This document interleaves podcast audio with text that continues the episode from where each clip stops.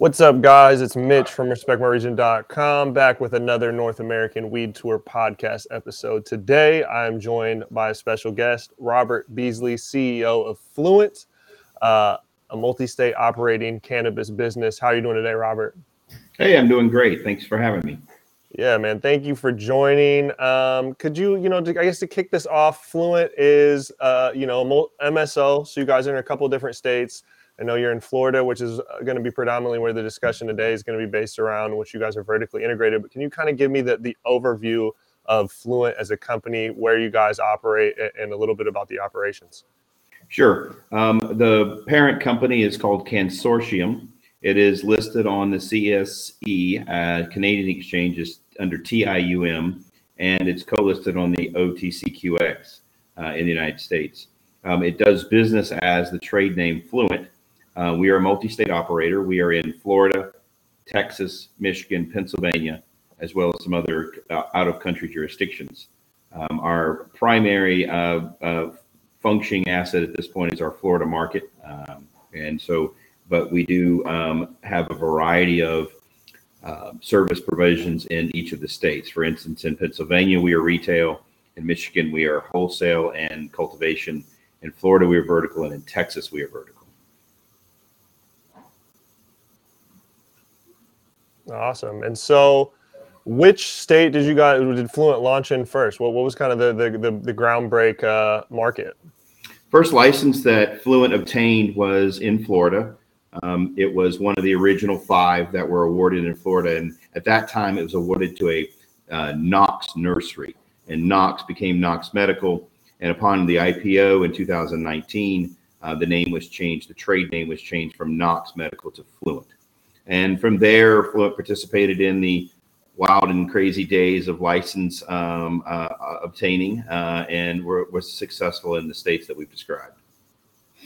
Awesome. Yeah, yeah. It's been it's been a growth. Uh, you know, these last few years for the state of cannabis in general has just been maximum growth, um, and it's very interesting coming from the West Coast and seeing how we rolled out to you guys on the other side of the map. You know, it's completely different how things have rolled out, and we have this weird mix of medical markets, adult use markets, medical markets turning into adult use. It's been a nice, confusing, uh, you know, rollout. So for you guys, what what are some of the challenges of operating in so many different markets? And you know, obviously these regulations are not only changing at all times. Each market has their own set of regulations and their own set of pace of of how they transpire. So what have been some of the obstacles that you guys have faced in in that regard? Well, as you noted, um, the cannabis industry is state regulated. It is highly regulated um, and um, different in every state.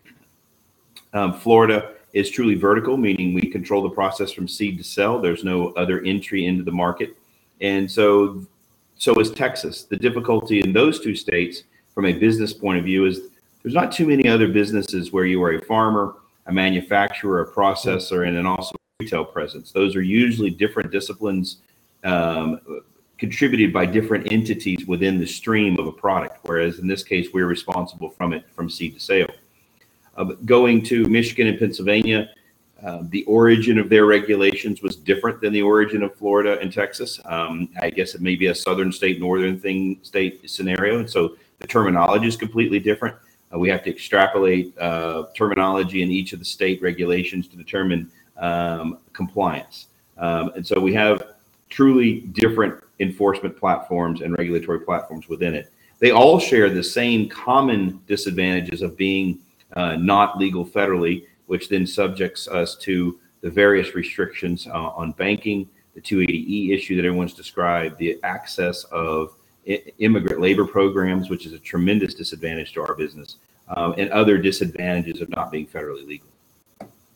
Absolutely. And so, and you guys, you know, a couple of these states, you know, Texas is highly, highly regulated, very small, you know, window for how people can even really get uh, to be a patient in that system. But from Texas to Florida to Pennsylvania, you know, three of those four markets you mentioned are medical uh, markets. What what are some of the differences you guys have noticed coming from a medical market to then, you know, expanding operations into Michigan, which has a, a full on adult use? So most states that we've operated in, and, and most states, they they enter into the cannabis world through the medical market, and that is because the science and uh, testimonial and anecdotal evidence now is, is practically undisputed that it has solid, verifiable medical benefits. And so even legislatures like Texas and the Deep South, and you're seeing Alabama and Georgia and North Carolina coming online, um, the debate is over as to whether it is a valid and effective medicine.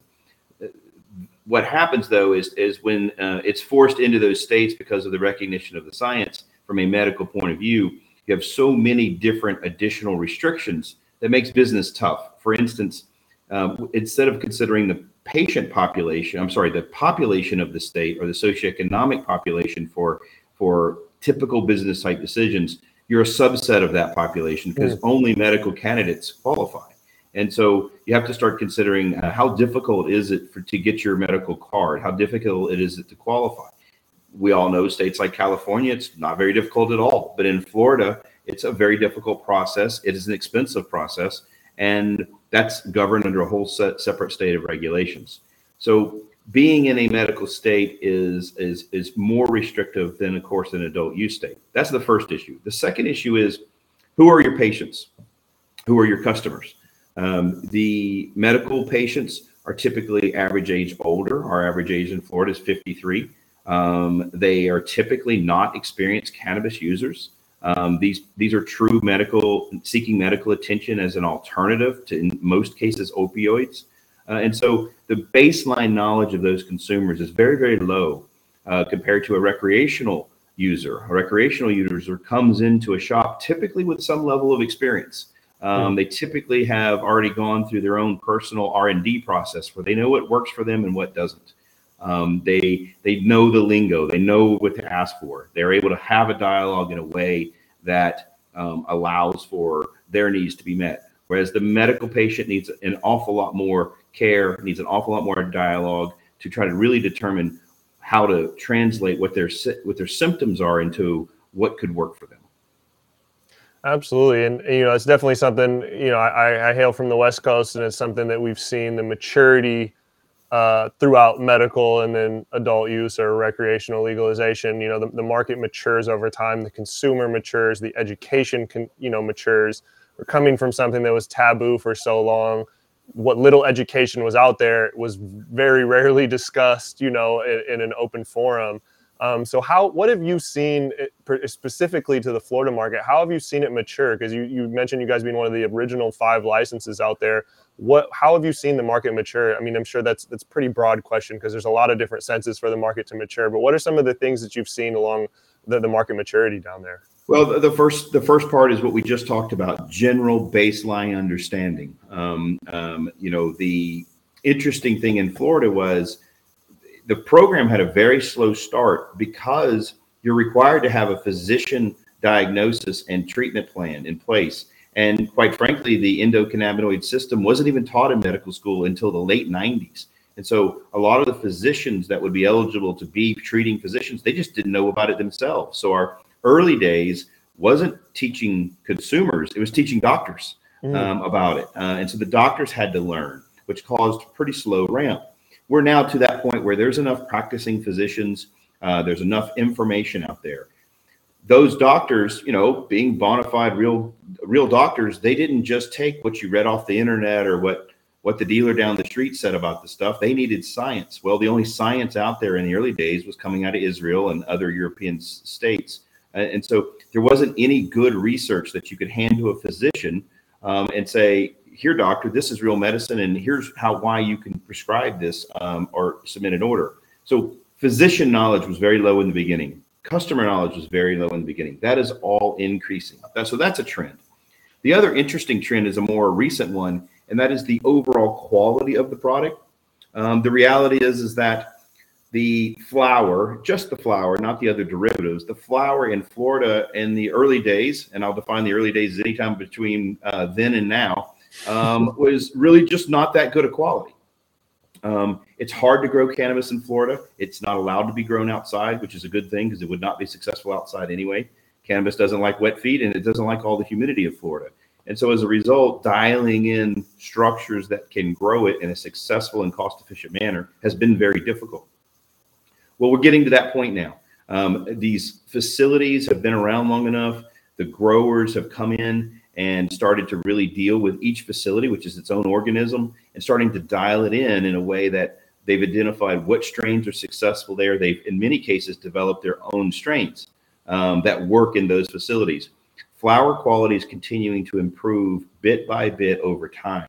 Um, and so I think with that, then consumer knowledge of quality becomes um, more and more increased. And that's that's the trend we're on right now. It's not necessarily that someone from West Coast is coming in to educate everyone. It's that the ability to produce the product here is getting better and better. Absolutely, and I think you, you you mentioned a great point of how the flower wasn't there, but the other products didn't suffer. And I think for for patients or people out there that don't quite understand, the majority of products outside of flower are a derivative, like you said, uh, based on an extraction method, and so it's much easier to get consistency and get an end product that does what it says it's going to do, no matter you know it's not like a super poor quality, but you don't need the utmost quality craft product going into that process to get consistent edibles or distillate or whatever. So I think you know I, I, I want to provide some context. I thought that was a beautiful statement.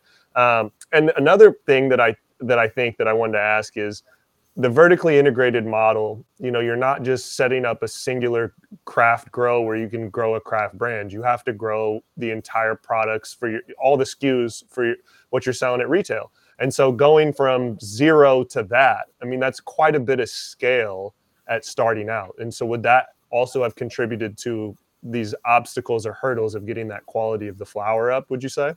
It, it's a it's a tremendously capital intensive business um, to start from scratch. I have people all the time said, "I'd love to get a license in Florida," and I say, "No, you don't. A license is just a, a ticket to spend another fifty to eighty million dollars to get a return on your investment in about two years." Um, you know, we we have to build it and then we have to grow it. Um, and those two processes, especially building in the post-COVID world with supply chain issues, those two processes have their own timeline, and, and it's really not even a relevant factor of how much money you throw at it. The plant grows as fast as it grows, regardless of how much money in your pocket. And so it's a it's a long timeline. It's fraught with issues. Um, less so now than in a few years ago. I mean, we were in the frontier a few years ago and using other industries to understand how to extrapolate into ours. And now there's quite a few of us have done the same thing twice or three times, and we we, we understand where the, the pitfalls are to some extent. There's still plenty we haven't seen. Um, but starting out with a brand new license uh, in a vertical state is quite a daunting hill to climb. Absolutely, absolutely. And so, you know, a lot of this is is shaped by regulation. I know something we were talking about right before we started is um, some, you know, we don't necessarily call it the, the war, but you know, you, you alluded to this. You know, I heard about the price war. You alluded to the discount war, but learning a little bit more about that briefly before we were talking, it sounded like that was more more rooted in regulation and complying with regulation than it was competitive nature. So, could you give me a little bit of you know context for the second time now but while we're while we're discussing on on, on the mic here um, just of kind of what happened in that florida market with this price or, or, or discount war that seems to have just happened over this last month sure um, it was it was interesting um, you know our sales group watches sales we watch the OMMU data of, of milligrams sold we you know we watch our competitors as any retail um, outfit would um, and it kind of started I feel like my kids, they started it. I kind of started with Curaleaf. Um, their M&A transaction was approved and took a while to process. During that time, the the uh, the the entity, the the lower facility, the uh, um, cultivation facility, continued to produce because these machine these these facilities are kind of like machines that you don't want to shut back down. Once they're started, once they're in a production cycle, they're kind of hitting on all cylinders. You do not want to shut them down. So it continued to produce flower.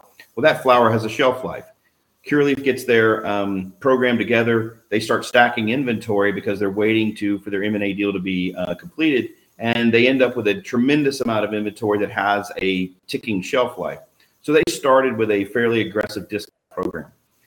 A few days later, um, the Trulieve harvest transaction was approved by the DOH. And one thing in Florida you can't do is own two licenses. You have to almost immediately dispose of your other license. The other thing in Florida you can't do is transfer biological assets between one license to the other. There is absolutely no wholesale provision at all. the result of which, and maybe some other accounting decisions and so forth that was made by Trulieve and Harvest, is that Harvest had to dump its inventory. So it literally dumped out in a series of 30, 40, 50, 60, 70, 80% off sales, all the way up to the day they closed their doors. This took us from late August all the way through September. Um, very intimidating to be a competitor when your competitor, in this case Harvest, has no profit motive at all. Their sole motive is to is to get rid of their inventory regardless of profit. It's a almost a kamikaze sales effect. Um, and so we had to suffer through that. Um, Fluent did not lose market share. Uh, we didn't realize the margins we wanted, um, but we were able to successfully stay in the ring, if you would, kind of with the stick and move select sales scenario. Um, but other companies like Trulieve did lose market share. Um, and it was a tough time for all of us. And then it ended on five o'clock on a certain day. Um, the harvest license was no longer valid and effective, and the doors had to close, and it was over. It stayed quiet for 10 or 11 days. Then normal sales resumed. Man, and it's it's funny to hear about that because I've been around cannabis for quite a long time, and you know, back in the whatever they call traditional market, whatever the old days, you know, we, we used to call it fucking up the game. When some when someone was letting go of stuff underneath the market value, you know, it, it was called fucking up the game because ultimately that drove everyone else that had product to drive their prices down. But who really lost was the consumer because they start chasing these cheap deals that are unsustainable and get accustomed to a new price. And then when you bring the price back up to where it should be, it kind of messes with the market. So in your guys' case, who really loses, while businesses may lose money, the patient who's now seeing 80% off deals and thinking, oh, okay, now I'm accustomed to buying eighths at X amount of dollars. And it's not a sustainable model. So do you feel like there was feedback from patients, good or for bad, in the discounts? And then moving out of that, was there feedback, negative feedback from patients of, uh, uh on just pricing? Because ultimately, they're the ones that that lose the most in that type of uh, situation. So, you know, unfortunately, a lot of the patients don't have the inside data as to what's going on. Um, I think in the uh, early, late August, early September, there was just much rejoicing. Um, everyone thought that this was the new normal, that um, we some magic button had been pushed out there, um, attributable to the big guys coming into the state, and all of a sudden price was being adjusted because the entities that were here were being outcompeted. And uh, uh, and then as it got more and more aggressive, you know, it became what I consider one of these mattress store liquidation sales. Um, you know, at some point, people started saying, "What's going on? Why, why, why is this eighty percent off?" You know, at some point, two deals are too good, yeah. and when the deals became too good, we just set back when they crossed the 60 to 70% off threshold. We no longer tried to compete. We couldn't. We would we would be giving it away for less than we could grow it. And so we just sat back and watched. And um, you know, consumers they're triggered by price. They they like they like price, but they're not they're not dumb. They they know when something doesn't smell right. And and when they got into that 70 80% off mark, um, you could see on Reddit and otherwise, and even our own customers, you know, what's going on? That, that red flags started popping up. So they knew better. They knew it was not uh, a reality and it was an anomaly. Even if even if the average consumer didn't know the why, they they were smart enough to know it, something wasn't right. Yeah, and that's funny. You you brought up Reddit, which is something I, actually wanted to bring up. Um, you know, again, being out here on the West Coast, Reddit is not as prevalent in the conversation of cannabis um, you know, we have the Weedmaps. I think our culture around cannabis and how accessible it's been, you know, people are more comfortable talking about it in public. But what I've noticed going out to Massachusetts and just doing a lot of research on Florida over the last year, uh, Reddit is very active with patient con- consumer reviews, opinions, things on the market. What what is Reddit like? What place has that had in the marketplace? Um, and what are some of the pros and the cons that has presented the, the industry down there? You, you mentioned um, the impact of regulations on business in the cannabis space. Reddit, I believe, is just another one of those results. Um, it, what people out west uh, in other states just don't get a grasp on is how strictly regulated we are. Um, you know, no billboards, no radio, no TV, no direct advertising, no print media. So, you know, what happens is is that we're we're, we're kind of stuffed into a, a blackout mode.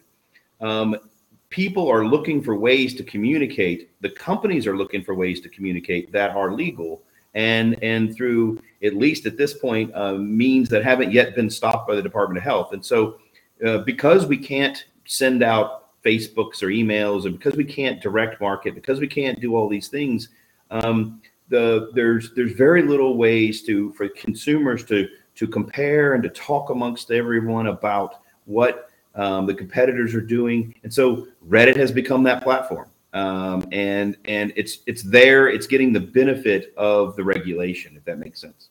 Mm-hmm, mm-hmm. Absolutely, and, and, that's a great point. That's a great way to put it. Um, and I haven't quite thought about it like that, and that makes complete sense. Um, I just I was told at Vegas during MJ Biz by a, Calif- a very popular California brand uh, CEO that uh, that over in Florida we have no idea what we're doing advertising. We don't even have a billboard up. And I said, you know, I don't know if you've been to Florida. There, we have plenty of billboards. We know how to put one up. We just can't legally do so. Uh, and so, you know, it just kind of it's hard to even understand envi- uh, operating in such a tight regulatory environment. Right, and it's you know everything's different, right? Like I, you know, I I, re- I currently reside in Washington where there is no vertical integration. You know, California allows vertical integration, but also about, allows individual license types. Well, not necessarily vertical integration, but someone can acquire all of those licenses and hold the whole supply chain if they so choose. That's you know potentially forward thinking national legalization, the, the model that'll likely exist. Um, so, what are your thoughts on some of the pros and cons of being in a vertically integrated market? The, the concept is sound. The, the concept from a legislative point of view is accountability that it keeps it keeps outside product out um, for instance if you look at a market like michigan you know the market is in total chaos from a pricing point of view because there's just no way to control outside product from coming in um, there's just not strong enough regulatory um, enforcement and a guidance scheme to allow that in a vertical scenario you know that plan is tracked from the day it's cut all the way to the day it's distributed as a final product with batch coding and such that we could track down so every product that a consumer buys it doesn't matter if it's an edible or otherwise has a batch code that can take us all the way back to the plants, the plant or plants that it came from. And so there's a superior uh, method of accountability for that product. That accountability extends into health and safety concerns. Um, you know, we, we are responsible for it from seed to sale. And so from that point of view, it, it makes a lot of sense. It, what it does, though, is it does restrict the entry into the market. And that's the biggest concern of those who want to get in. Um, you know, the non-vertical format allows entries at different levels, and there's levels to get into this market that are, quite frankly, a lot less capital intensive. For instance, the retail. At its heart, a store is just a store, whether it's an Apple store or selling shoes or selling cannabis. It's the same box, certain amount of rent, buy wholesale, sell retail, mark it up. That's that's a very simple model, very easy to entry. You don't have to grow anything, you don't have to extract anything. Um, and so the biggest complaint is that it's an inhibitor of free flow of business because it's been called, among other things, a monopoly.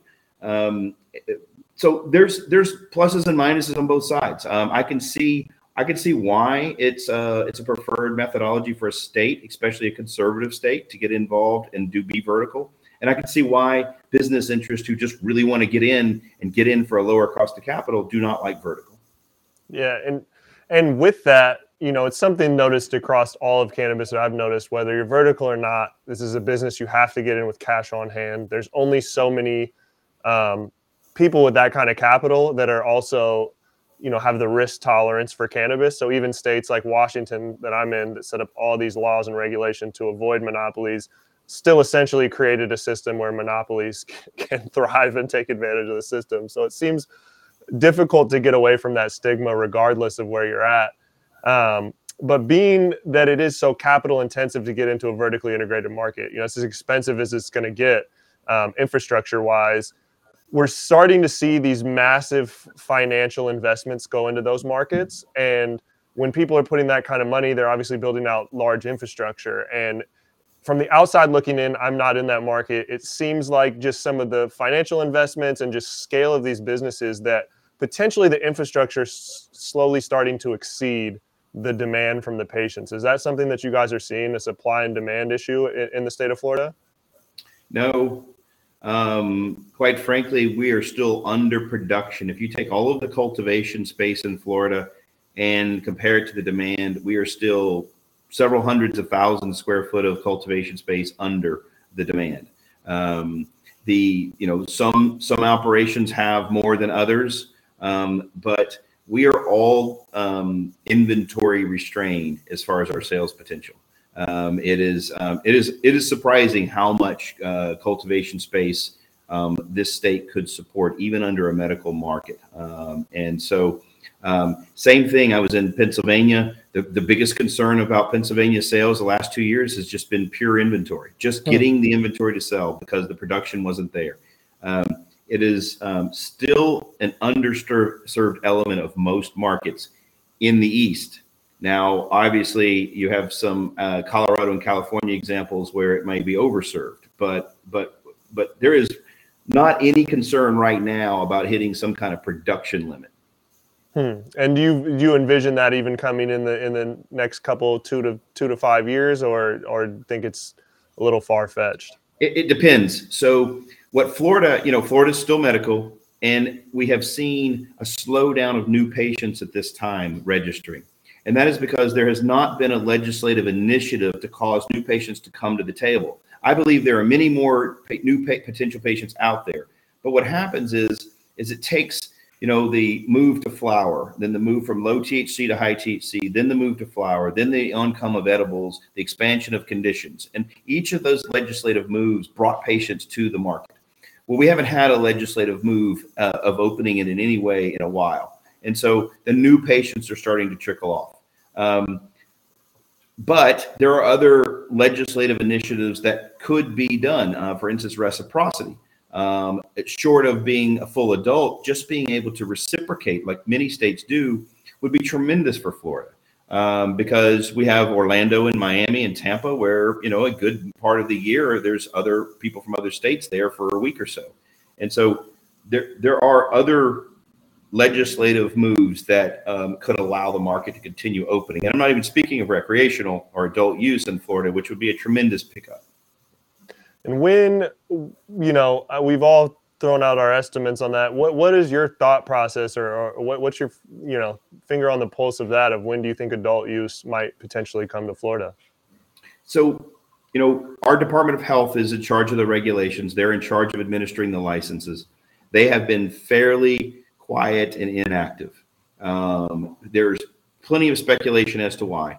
Um, there was a Supreme Court decision, uh, Supreme Court case, the Florigrown case, challenging the vertical integration system.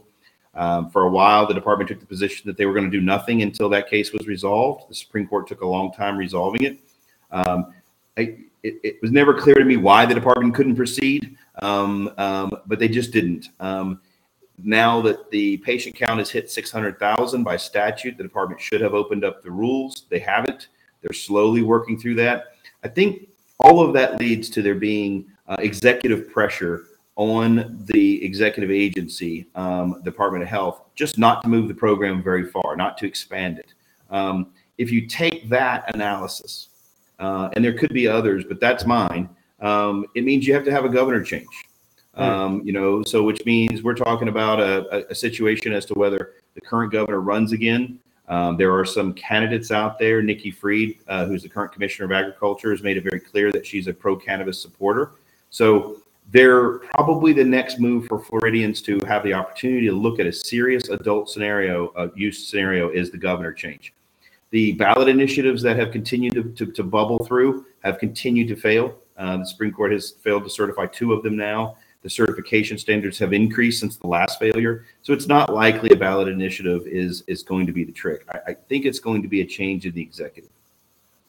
That that makes sense. That that definitely makes sense. Um, and it's I was curious. Some of those states, you wonder if we're going to see uh, federal declassification first, or if we're going to see some of these states switch over to adult use. I know that's that's an impending question for a lot of people these days. Um, what what do you guys envision as kind of being, you know, again, another simple pros and cons question, but some of the advantages and the disadvantages of, of coming into when the market turns over to uh, adult use of, of coming in from being vertically integrated at, at, medical? What are some of the business? I mean, there's some clear business advantages of that, but what are some of the advantages and also potential hurdles that might be faced? So it depends. Um, with the change to adult use, how that change is accomplished. Is it accomplished from a regulatory point of view? Is there some legislative or ballot initiative? Um, almost every one of those changes brings with it the possibility of restructuring the licensing scenario, adding licenses, going to some retail licenses, uh, you know, changing from the vertical format. So, the, you know, the question really comes down to how much change changes at the time. Um, but let's assume that everything stays in place. We just tomorrow we wake up and we can sell adult use. Um, we're we don't have enough. Um, I go back to what I said a minute ago. We're struggling in a medical market with 600,000 registered patients to meet the demand. Uh, we would be woefully under uh, the demand um, if tomorrow adult use came to light and we were based off the same regulatory scheme. Um, I think you see um, as the bigger players come into Florida, you see that their aggressive move for footprint that's going on right now, the number of stores that are being opened already are building in that scenario. Uh, the number of stores that are being opened now are starting to surpass the record, the medical need and really starting to look towards that recreational demand. That no, that that makes sense, and uh, definitely see that on the definitely see that on the East Coast pretty heavily. Some big players coming in and being aggressive. Just the you know the impending national or federal legalization or at least declassification um, is coming, and then you know what do you feel like is just the average like you know you mentioned a second ago that it's going to take most likely uh, a leadership change in the state to, to see some real changes within this industry what do you feel like over the last few years just the general public's view of cannabis has changed in Florida? Like, wh- where do they kind of currently stand on viewing it? Do you feel like most people are in favor of adult use or simply staying back? Hey, we believe in the medical properties and we kind of just want to keep it that way. So it's it's it's really the same process that has occurred and will occur in all of the southern states, to include Texas, Alabama, and so forth. It's a you know it's a begrudging entry into the marketplace uh, it, begrudgingly acknowledging the science that I said now is developed and, and exists. Um, you know, there are there's too many people that um, have um, uh, the need for this as a medicine for representatives who are elected to, to deny it. So, you know, every one of these statutory schemes, they go through um, a scenario where the sausage making process is so onerous that you end up with a cannabis bill, but not really. You have a low THC and you can't use flower and all of that. And then what happens is um, those opposers, those detractors, they spend a year and they realize, oh, you know, actually there's a cannabis store right around the corner from me. And lo and behold, it, it doesn't seem like there's a bunch of druggies all laid out on the sidewalk. And looks like my crime didn't increase like I thought. And, um, you know, it, all of these ghosts and goblins and specters, appropriate for Halloween, I guess, um, that are haunting these people. They don't happen. They don't occur, and then it starts to loosen up a little bit more. So it's it's never going to be embraced or accepted by portions of the community, but uh, a tolerated evil as uh, where we're hoping for. And, and in that kind, it's just like alcohol to some degree. I mean, there's still people violently and vehemently opposed to the concept of allowing alcohol to be consumed, but they have to concede that it's really not the impact that they um, had feared. Uh, and so, you know, not that alcohol doesn't have a negative impact on society, it does. Cannabis, if not properly regulated, does as well. So it's um, it's just interesting. You just have to let it sit a minute and let it um, not result in all of the gateway drug propositions and so forth that that that follow it into the legislature. Absolutely, absolutely. That's the, the the data looking at all the states that have legalized. You know, seem to be in favor of of you know that these negative things do not increase with legalization. You know, there's definitely some there's some legit concerns, and then there's just some like you've you've mentioned, just you know, long long passed down propaganda that can't seem to go away. Um, that I know a lot of us are excited to see these myths dispelled. Um, you know, well, the best thing that ever happened to us was the opioid scam that you know legitimate regulated pharmaceutical companies pulled on American society yeah. uh, and the physicians, and I think it's come out now that you know that it was a total complete scam and that it is a very harmful drug that's super addictive and it destroys lives. Um, and so for for cannabis being a alternative to that that drug um, really was a boost for cannabis acceptance. Absolutely, no, absolutely, absolutely. There's got you know definitely when you look at how the opioid crisis has unveiled itself over this last decade, especially you look at like cannabis, like it can't be you know there's got to be a better alternative to this stuff, man. There's got to be. Um, you know, coming out uh, of COVID, I know you said that mentioned um, slowing down, you know, just acquisitions and getting real estate building. I mean, you, you you mentioned it in terms of building out cultivation facilities, but what what did COVID all impact the market beyond just you know kind of slowing the world down? What are what are some of the challenges that have been brought forth over this last you know God year and a half? I think at this point. So it's been interesting. Um, for those companies like ours that have were in a growth mode, meaning we were attempting um, very frustratingly to put increased cultivation on the ground, increased packaging and processing. You know, we were primarily in the construction business during this time, yeah. um, and and I don't know if you've tried to build anything during the post-COVID era, but you know, supply chain issues.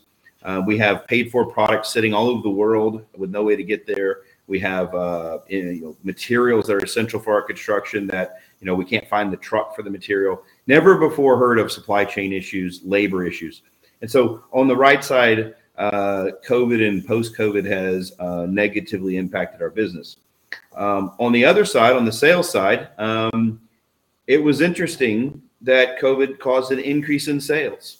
Um, you know, I think um, attributable to some of the palliative effects of anxiety you know, there was a great deal of anxiety around a global pandemic. Um, a lot of people, um, you know, relied on cannabis to ease that anxiety. Um, the Department of Health very uh, efficiently started changing our delivery. We were allowed grab and go at the curb. Drive-throughs became popular. You know, we adapted like everyone else adapted. Um, but we might have been in some of the commercial complexes that we're operating in. Um, we might have been the only business that was thriving. You know, you would go into a business and you'd have a shut down restaurant and a shuttered coffee shop, and then a booming cannabis store on the other end, um, because the, the the negativity of COVID didn't impact us uh, from a sales point of view. And then for curbside and delivery, have you seen the uptick in those, you know, consumer trends continue in a world that's opening up? Absolutely. We uh, so we're COVID uh, curbside was a temporary measure okay. in Florida and so it's no longer allowed.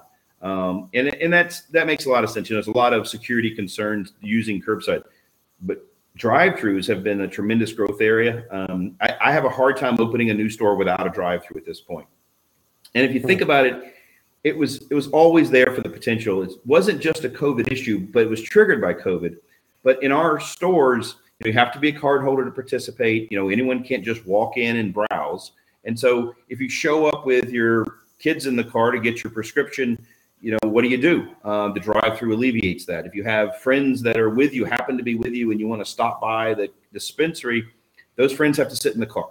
Uh, and so it's very much a, um, a utility and convenience to use the drive-through. And I think that trend, while really kickstarted by COVID, I think that trend continues.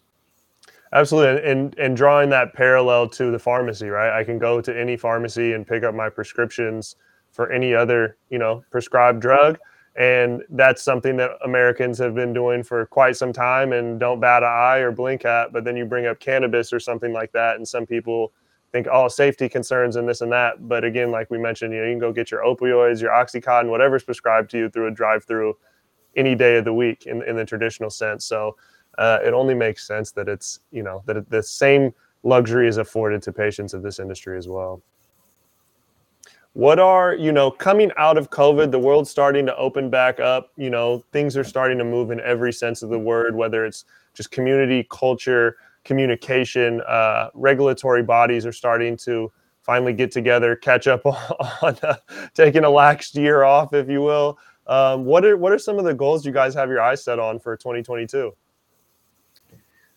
well texas um, texas is one of our core markets we're one of three licenses there. Um, but the nature of the legislation and of the regulations is what I was describing for you earlier. It had a program, but the um, poison pills within the program were such that it just we could not develop a viable business model. Um, it was frustrating because DPS, the agency in Texas which regulates us, and being regulated by multiple agencies, sometimes they're with you and sometimes they're not. Um, DPS, legitimately, the people there were with us. They wanted to help us develop a viable model in Texas, but they were restrained by some of the uh, uh, legislative conditions. Um, and so, big push this year um, to get the lobbying effort in to expand Texas. Did not achieve some of the goals we wanted. It's another scenario where the executive is just not allowing the expansion of the program. But uh, through political compromise and hard work over there of some of the Texas representatives, um, enough was passed uh, with a 1% THC and then the expansion of the conditions to make it a viable program. Um, and so we've been working with DPS, you know, to start expanding the marketplace there. It's interesting because it's starting all over again. Same scenario. It's medical. You have a very uneducated uh, consumer group there that's not really sure whether it's good for them or not. Not really sure how it can be effective for them. And so we're going to start all over again with the awareness days and um, the education process. But uh, so so Texas now is a is a viable uh, expansion market for us. That's awesome. That's awesome to hear. This this sounds like it's going to be a year of growth. And then you guys focused on entering any other markets or or just staying and, and continuing to build up these assets in the in the current market you're operating in. You know, we're always looking for opportunities. Um, the markets we're in now are still growing. Um, as you mentioned earlier, capital is always a concern. Capital is available now, but still very expensive. We still do not have access to banking, so we're still looking at private loans. Um, as a result, you have to be cautious with how you grow. You have to be cautious where you spend your dollars. Um, we probably have another year, this 2022 year, to continue to develop and, and, and drill down vertically on development of our Florida asset, the Texas asset, and so forth. Um, before we looked at any kind of footprint expansion in other states, um, unless the right opportunity came along. Um, they always talk about the market being in the consolidation mode, and it is, but it's more of an internal consolidation, meaning mm. we're all buying each other up. Um, there's no outside forces coming into this market yet, but it will come. Um, and so, you know, we're looking at offers. People are looking at us. It's uh, it, it's become a, an everyday uh, event for us to have one or more entities looking at us and for us to look be looking at one or more entities. Uh, it's just it's just where we are right now. Um, having said that, uh, for us to acquire it would have to be a really good opportunity because we need to spend that money developing uh, what we already have. Absolutely, absolutely, and, that, and that's that's a great point. You know, we are in a consolidation market, but I think that's a great point about how it is very much internalized. Um, that's another that, um, that's a takeaway a personal takeaway for me in, in this conversation. Um, yeah so I, I, really appreciate the conversation today man. Is there anything else you'd like to say? I generally let people plug whatever they want. If there's anything we didn't cover that people need to know about fluent man man let them know. Well the one thing i would uh, follow up on is um, you talked about flower quality. Our investment was in our sweetwater facility. It's segregated small batch uh, artisanal type grow um, the rooms are 1,400 to 1,600 mm. square foot, three strains a room. Uh, we've got very, very small microclimate dial in there, allowing those seeds to reach their genetic potential. And as a result, the Sweetwater FTH product that Fluent is putting out in Florida is exceptional. Um, we're changing that quality level. Uh, we've just released several big strains. Uh, people are loving it. Um, again, being able to get that message out is difficult uh, in Florida. But again, going back to Reddit, if you read the Reddit reviews, people are going nuts about some of the stuff that's coming out of our Sweetwater facility. You know, the whole point of that facility from from day one was to be able to design uh, enough control over the environment so that we could allow the strains to reach their genetic potential. And it's and it's now successful. It's in full operation. That's great to hear. And again, I'm, I'm gonna provide further context as, as just a weed nerd. You know, going to a lot of facilities that's definitely how you grow. You know craft cannabis is grown in small rooms. Craft cannabis grown at scale is grown in many small rooms. And so that 1600 square feet is definitely a, a very common range to see people that are pumping out quality flower of keeping it like you said microclimate limited strains per room. That's definitely how you you know start this conversation. Dial your stuff in but dial it in real specific to what you're growing. Have real good control touch of everything so it, it definitely sounds like you guys are headed towards quality when you're growing with those type of methods. Yeah, we're proud of that facility. We're proud to see that it is uh, now that it's all buttoned up and in full swing. Uh, it'll be in full swing by December, but it's got nine or ten rooms operational now, and the, the it just gets get better and better coming out of that facility. Awesome. Well, Robert, I really appreciate you joining us today and, and having this conversation. And I definitely enjoyed learning about Fluent and, and the Florida market in general, man. Thank you very much. Okay. Thank you for your time.